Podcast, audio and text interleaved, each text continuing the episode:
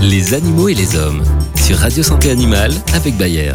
Abandonner son chien ou son chat, un délit passible d'amende et d'emprisonnement. Selon la SPA, Société protectrice des animaux, dont les refuges affichent complet chaque été, près de 3000 chiens et chats sont abandonnés sur le bord de la route, sur une aire d'autoroute ou dans une forêt à l'approche des grandes vacances. Une situation d'autant plus préoccupante que le nombre d'animaux adoptés ne suit pas la courbe du nombre des abandons, et que aux chiens et chats viennent désormais s'ajouter les NAC, nouveaux animaux de compagnie, comme les lapins, les hamsters et les furets.